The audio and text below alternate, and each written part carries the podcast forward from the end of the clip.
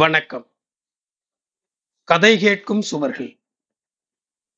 மலையாள எழுத்தாளர் திரு ஷாபு கிளிதட்டில் அவர்கள் மலையாளத்தில் நிலாச்சோறு என்ற தலைப்பில் எழுதிய நாவலை தமிழில் கதை கேட்கும் சுவர்கள் எனும் தலைப்பில் மொழிபெயர்த்தவர் கே வி சைலஜா. உங்களுக்காக வாசிப்பது பாண்டிச்சேரியிலிருந்து ஆதி சிவன். 2ஆம் பாகத்தின் 5ஆம் அத்தியாயம். என்னால் தூங்கவே முடியவில்லை. மனதை அலைக்கழிக்கும் சிந்தனைகள் உருண்டு வந்து சேர்ந்தன. மல்லாந்தும் கவிழ்ந்தும் ஒருக்களித்தும் படுத்து பார்த்தேன். உறக்கம் வரவில்லை. ஆர்ப்பரிக்கும் கடலில் சீறு மலைகளுக்குள் அகப்பட்ட பாய்மரக் கப்பல் போல என் மனம் ஆடிக்கொண்டே இருந்தது. சினிமாவும் நாடகமும் அல்ல என் வாழ்க்கை. அதிலெல்லாம் என்னால் சந்தோஷமாய் இருக்க முடியாது. அப்படியான வாழ்க்கையை அல்ல நான் விரும்புவது என்பதை யாரிடம் எப்படி சொல்வது? மறுநாள் காலை பக்கத்து வீட்டு கிரேசியாண்டியை பார்ப்பதற்காக அவர்கள் வீட்டிற்கு போனேன். கடந்த முறை வந்தபோது பழக்கமானவர்.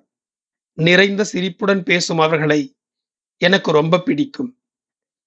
அன்பும் வாத்சல்யமும் பொதிந்த அவருடைய வார்த்தைகள் என்னை ஈர்த்தன. 40 வயதையொத்த அவருக்கு 2 ஆண் பிள்ளைகள். கிரேசியாண்டியின் கணவர் ஜோசப் குவைத்தில் இருக்கிறார். கேட்டை திறந்து நான் உள்ளே போனேன். முற்றத்தில் பல்வேறு செடிகள் வளர்ந்திருக்கும் வீடு. செடிகளுக்கு தண்ணீர் ஊற்றி கொண்டிருந்த ஆண்டி என்னை பார்த்தவுடன் சந்தோஷமாய் அருகில் வந்தாள். வா மோளே வா என்று கையை பிடித்தபடி வழக்கமான சிரிப்போடு கூப்பிட்டாள். நான் அவருக்கு பின்னாலேயே வீட்டிற்குள் நுழைந்தேன். மிக அழகாக அலங்கரிக்கப்பட்ட ஹால். சுவரில் பரிசுத்த கன்னிமேரியின் படம். ஷோகேஸில் நிறைய டிராஃபிகளும் மெடல்களும் இருந்தன. 2 பிள்ளைகளும் படிப்பில் புலிகள். படிப்பில் மட்டுமல்ல, சங்கீதத்திலும் ஈடுபாடுள்ளவர்கள் என்று ஆன்டி சொல்லி இருக்கிறாள். மோளே, சாப்பிட இட்லி எடுத்து வைக்கட்டுமா? ஆன்டி என்னை உபசரிக்க ஆரம்பித்தாள். வேணா ஆண்டி, இப்பதான் சாப்பிட்டேன். நான் பொய் சொன்னேன். எனக்கு பசிக்கவில்லை. இல்லை என்றாலும் இப்போது வயிற்றுக்கல்ல உணவு தேவைப்படுவது. சங்கடமான என் மன எரிச்சலை மாற்ற வேண்டிய மருந்தையோ உணவையோ தேடித்தான் நான் அலைகிறேன். டீ போடட்டுமா? கிரேசி ஆண்டி விடுவது மாதிரி தெரியவில்லை. வீட்டுக்கு வந்துட்டு ஒன்றும் சாப்பிடாம போகக்கூடாது. மோளே உட்காரு, நான் டீ போட்டு கொண்டு வரேன்.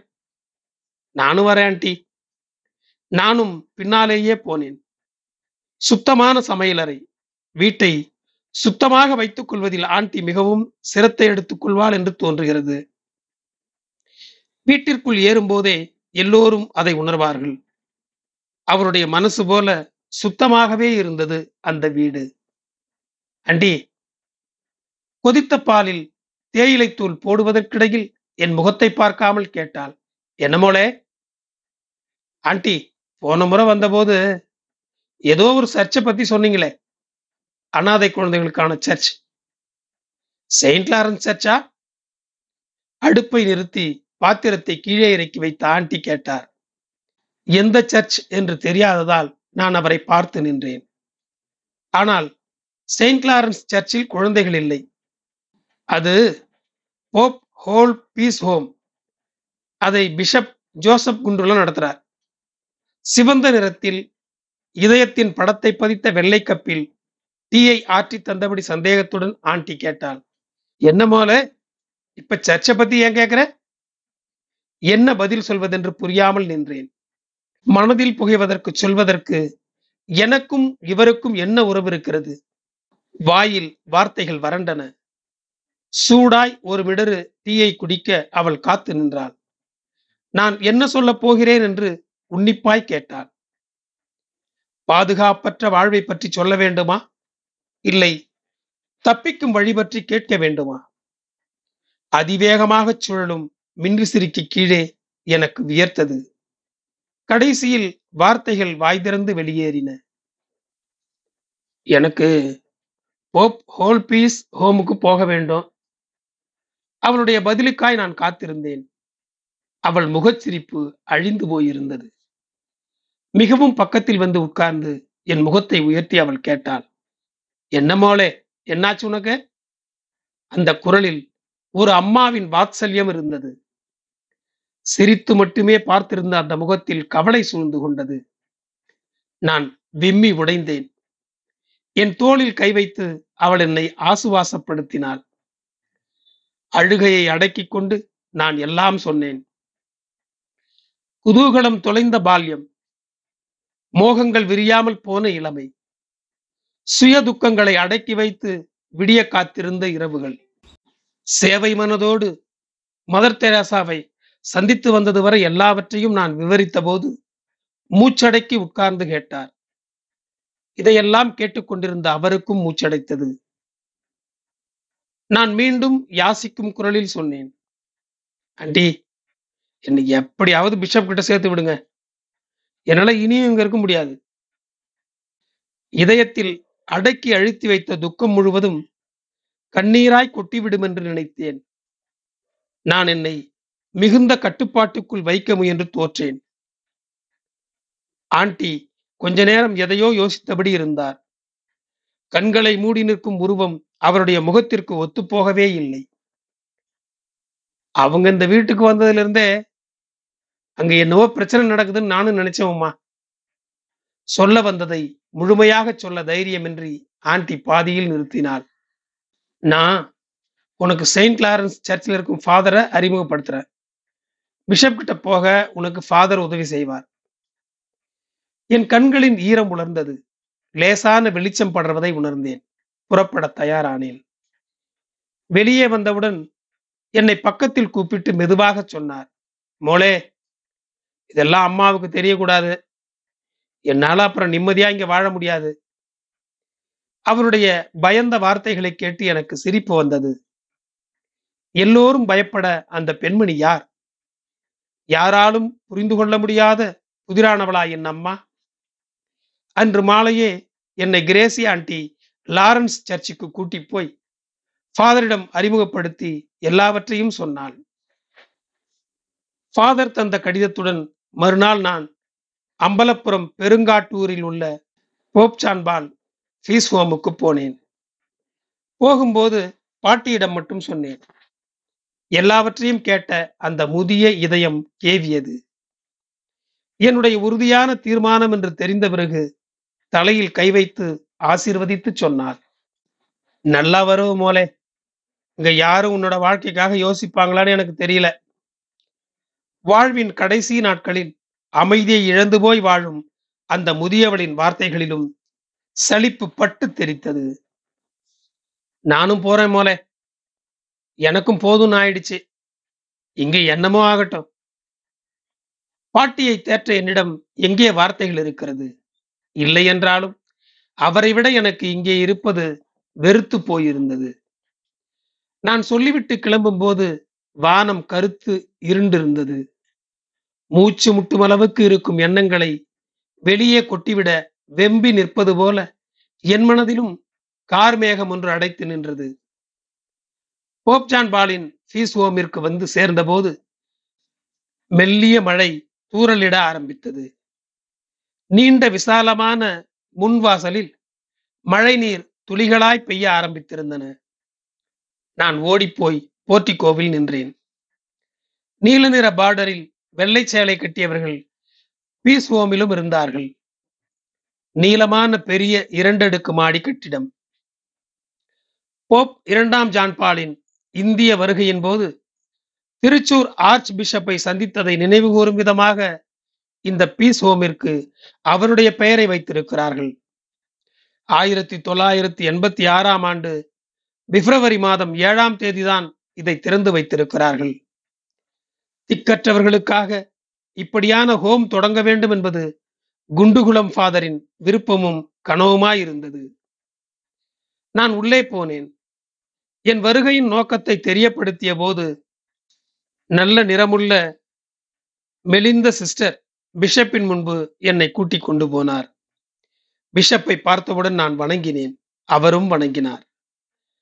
லாரன்ஸ் சர்ச்சின் ஃபாதர் தந்த கடிதத்தை பிஷப்பிடம் கொடுத்தேன்.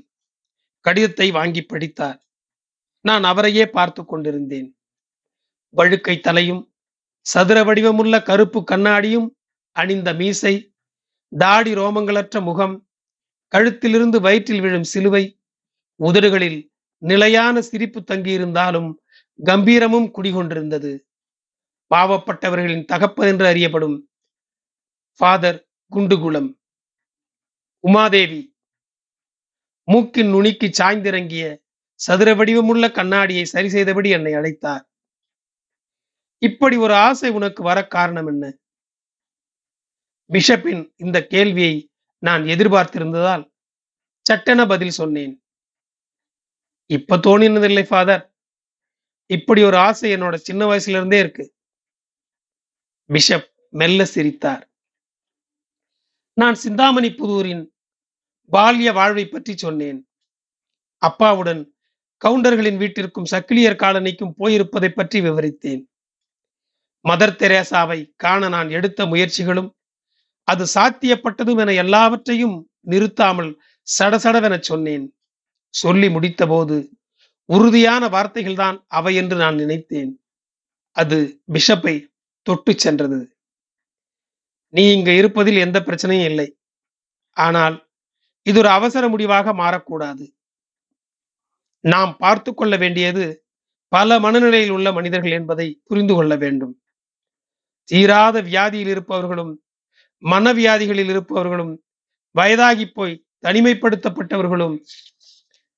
ஒரு நிமிட மௌனத்திற்கு பிறகு என் கண்களை நேராக பார்த்து மீண்டும் சேவை என்பது யாருடனோ ஏற்பட்டிருக்கும் பகையையோ கோபத்தையோ தீர்ப்பதல்ல, பிடிவாதமும் வைராக்கியமும் கொண்டு செய்வதும் அல்ல, அது சமர்ப்பணத்தோடு செய்ய வேண்டியது. மனசையும் உடலையும் அதற்காக பூர்ணமாக அர்ப்பணிக்க வேண்டும். பிஷப்பின் ஒவ்வொரு வார்த்தையையும் மிகுந்த சிரத்தையுடன் கேட்டுக்கொண்டிருந்தேன். மதர் சொன்ன வார்த்தைகளும் என் மனதில் மின்னல் ஒட்டியது. சேவை செய்ய மனசுள்ளவர்களுக்குத்தான் தன் முன்னால் இருக்கும் நிராதரவான ஆட்களை பார்க்காமல் இருக்க முடியாது. ஆமாம், நான் பார்க்கிறேன், என் கண்கள் முன்பாக நான் காண்கிறேன். தீராத வியாதிகளில் உழல்பவர்கள், மனநோயாளிகள், ரணம் உடைந்து சீழ் வைத்து வலியை தின்று வாழ்வை நகர்த்துபவர்கள், நிராதரவான எத்தனை எத்தனை மனிதர்கள். இல்லை ஃபாதர், என் தீர்மானம் யாரிடமும் ஏற்பட்டிருக்கும் பகையல்ல, பிடிவாதமும் அல்ல. நிராதரவான மனிதர்களுக்காக என் மனதையும் உடலையும் நான் பரிபூர்ணமாக அர்ப்பணித்திருக்கிறேன்.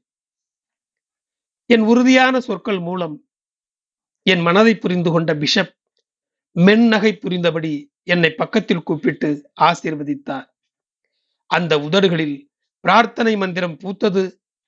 வெளியே மழை அடர்ந்து பெய்து கொண்டிருந்தது. அமர்ந்து பெய்த மழை துளியில் ஒன்றை திறந்திருக்கும் ஜன்னல் கம்பிகள் வழியாக ஒரு குளிர்காற்று உள்ளே அழைத்து வந்து என் முகத்தை சில்லிட வைத்தது. என் உடலை அது குளிர்வித்து சென்றது. காலம் எனக்காக இந்த சாந்தி பவனத்தை கைக்குள்ளாக வைத்திருந்தது என்று எனக்கு முதல் நாளிலேயே தோன்றியது. தகப்பனை போல நடந்து கொள்ளும் பிஷப், உடன் பிறந்தவர்களை பார்த்து கொள்வது போன்ற சிஸ்டர்கள், மேலும் உடன் இருப்பவர்கள். வாழ்க்கையின் சந்தோஷம் என்பது சுயமாக நாமே தேடிக்கொள்வதுதான் என்று எனக்கு தோன்றியது. அதை நான் கண்டடைந்திருக்கிறேன். Pope John Paul breeze home எனக்கு ஆனந்த பவனமாக மாறியது. வயதானவர்கள், வியாதியில் உழல்பவர்கள், மனநோயாளிகள் என அநேகர்கள் அங்கிருந்தார்கள். போய் 2ஆம் நாள் முதல் நான் மற்ற சிஸ்டர்களோடு வேலைகளில் ஈடுபட்டேன். சிலருக்கோ நேரத்திற்கு மருந்துகளை எடுத்து கொடுத்தால் போதும். வேறு சிலருக்கு கட்டிலில் இருந்து எழுந்திருக்க வேண்டுமானால் கூட உதவி தேவைப்படும். அவர்களை எழுப்பி பல் தேய்த்து கொடுத்து சாப்பாடு ஊட்ட வேண்டும். அசதியோ தளர்ச்சியோ பழக்கமின்மையோ இல்லாமல் நோயாளிகளை பல் தேய்த்தும் குளிக்க வைத்தும் ரணத்தை கழுவி புண்ணில் மருந்து வைத்து கட்டியும் நான் மற்றவர்களோடு இணைந்தேன். என் செயல்களை பார்த்து சிஸ்டர்களுக்கு ஆச்சரியமானது. அன்று மாலை பிரார்த்தனைக்கு உட்காரும் போது ஸ்டெல்லா சிஸ்டர் அதை சொன்னாள். உமா நம்மை அதிர்வுக்குள்ளாக்குகிறான். வருடக்கணக்கில் செய்து பழக்கப்பட்ட கையாய் இந்த சின்ன பெண் நோயாளிகளை கையாளும் விதம் ஆச்சரியமாயிருக்கிறது. அவர்களோடு சிரித்தும் பேசியும் அவர்களில் ஒருவராய் உடன் நின்று ஒவ்வொன்றையும் செய்வதை பார்க்கும்போது இந்த சின்ன வயதில் எப்படி இவனுக்கு இதெல்லாம் சாத்தியப்படுகிறது என்று எனக்கு ஆச்சரியமாயிருக்கிறது. மற்ற சிஸ்டர்கள் கைதட்டி அவர்களுடைய ஆமோதிப்பையும் தெரிவித்த போது எனக்கு மகிழ்ச்சியாய் இருந்தது. இதெல்லாம் பழக்கம்தான் என்று கூப்பிட்டு சொல்ல தோன்றியது. அப்பா கற்றுக் கொடுத்த நல்ல பாடம் இது. முதல் முதலாய் அப்பாவுடன் கவுண்டர்களின் வீட்டிற்கு போனதை நான் யோசித்து பார்த்தேன்.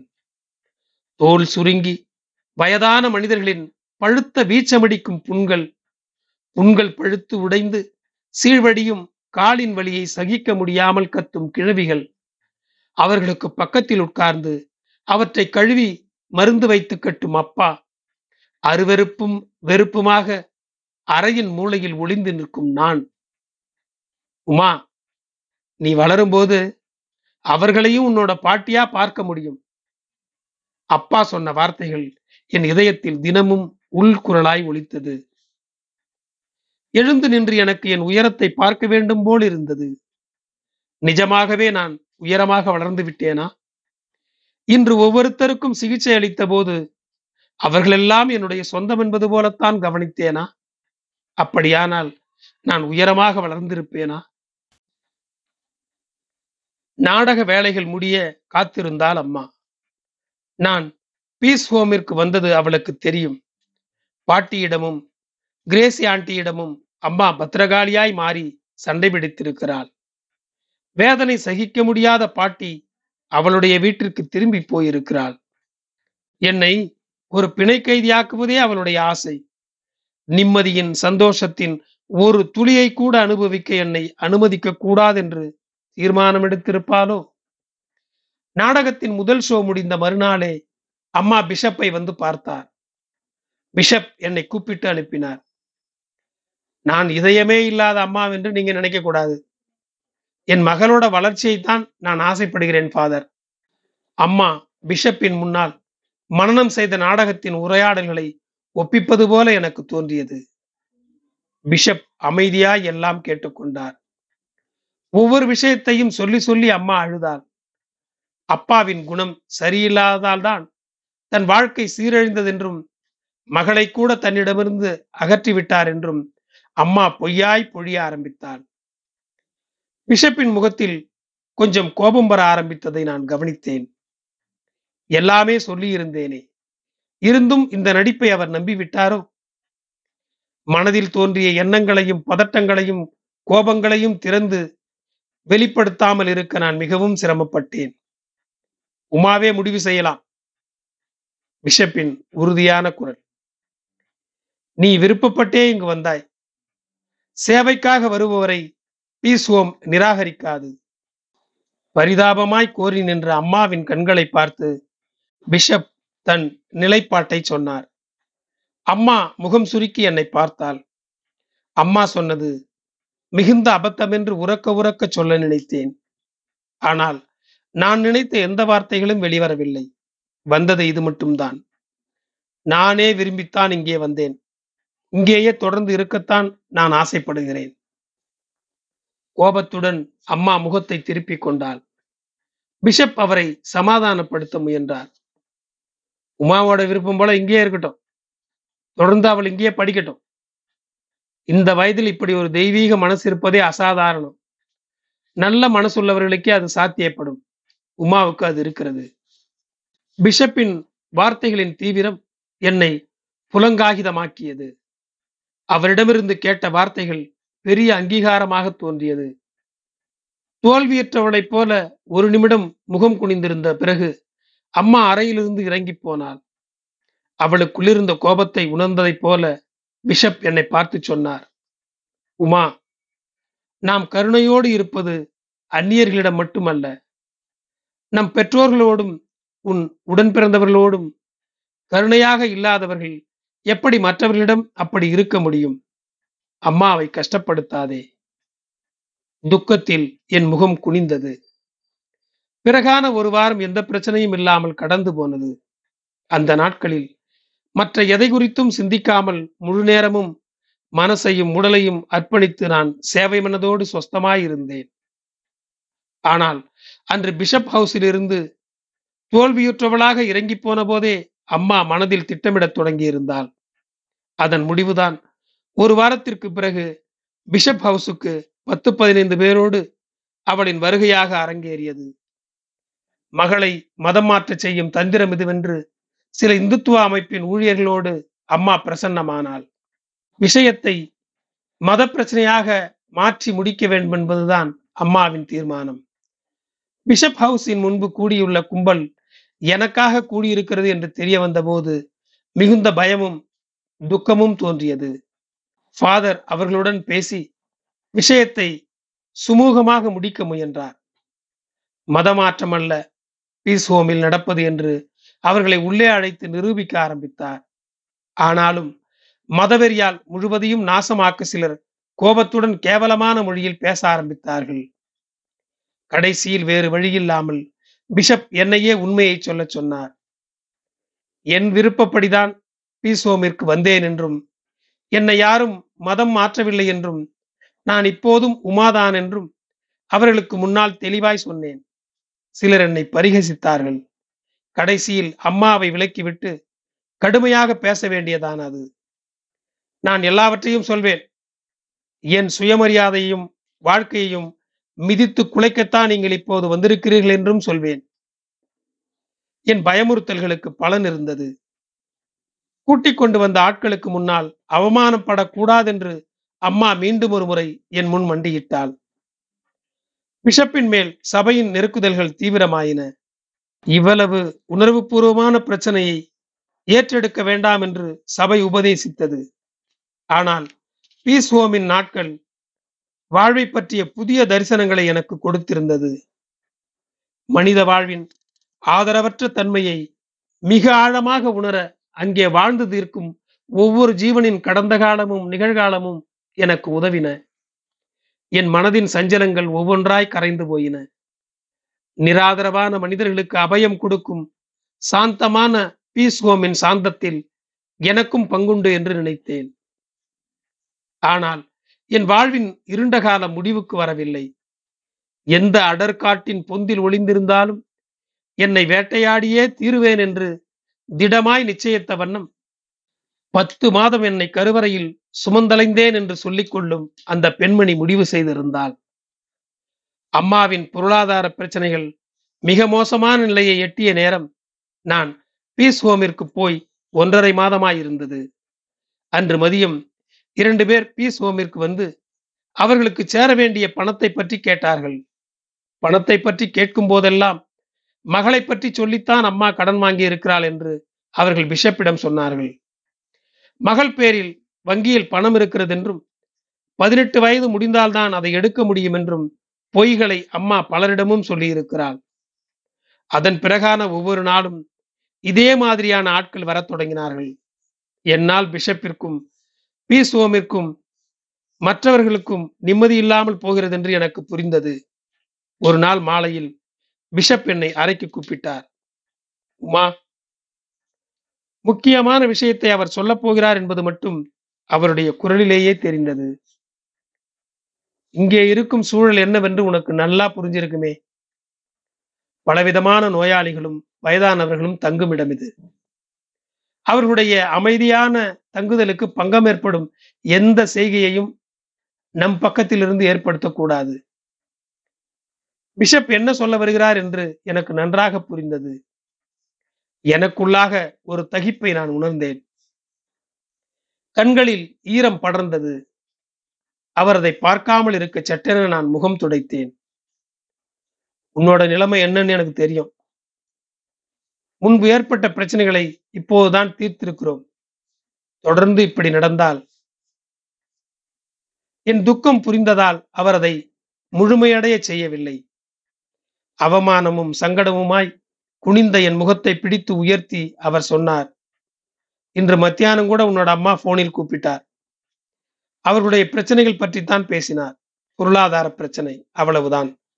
பணம் கொடுத்தவர்கள் பயமுறுத்துகிறார்கள் என்று சொன்னார். நீ ஒரு முறை வீடு வரைக்கும் போய் பார்த்துட்டு வா. காலம் என்னிடம் கருணையற்றதாய் நடந்து கொள்கிறது என்று நம்பினேன். அதீத தனிமைக்குள்ளாக்கப்பட்டேன். இனி எந்த திசையில் நான் பறப்பேன்? எந்த ஆகாயத்தின் உயரத்திற்கு பறந்தால் நான் என் சுதந்திரத்தோடு வாழ முடியும்? என்னுடைய திறமையிலும் சேவை மனப்பான்மையிலும் பிஷப்பிற்கும் பீஸ் ஹோமின் உள்நோயாளிகளுக்கும் கொஞ்சமும் சந்தேகமில்லை. ஆனால் என்னை சொல்லி நடக்கும் போரின் கூர் ஆயுதங்களை தாங்கும் சக்தி அவர்களுக்கு இல்லை. அவர்களுக்கும் பீஸ் ஹோமிற்கும் என்னால் களங்கம் வரக்கூடாதென்ற உறுதியான தீர்மானத்துடன் நான் அங்கிருந்து வெளியேறினேன். புறப்பட்டு வரும்போது பிஷப் புன்னகைத்தபடி சொன்னார், உமா, நீ எப்போது வேண்டுமானாலும் வரலாம். உன்னுடைய தீர்மானங்களை முறியடிக்க யார் நினைத்தாலும் முடியாது. காலத்தின் போக்கில் நான் வீழ்ந்து விட்டிருந்தேன். இந்த பள்ளத்திலிருந்து மீள எனக்கு வேறு வழியே இல்லையா? நன்றி. தொடரும். என் குரல் உங்களை பின்தொடர ஃபாலோ பட்டனை அழுத்துங்கள். உங்களுக்கு மீண்டும் நன்றி.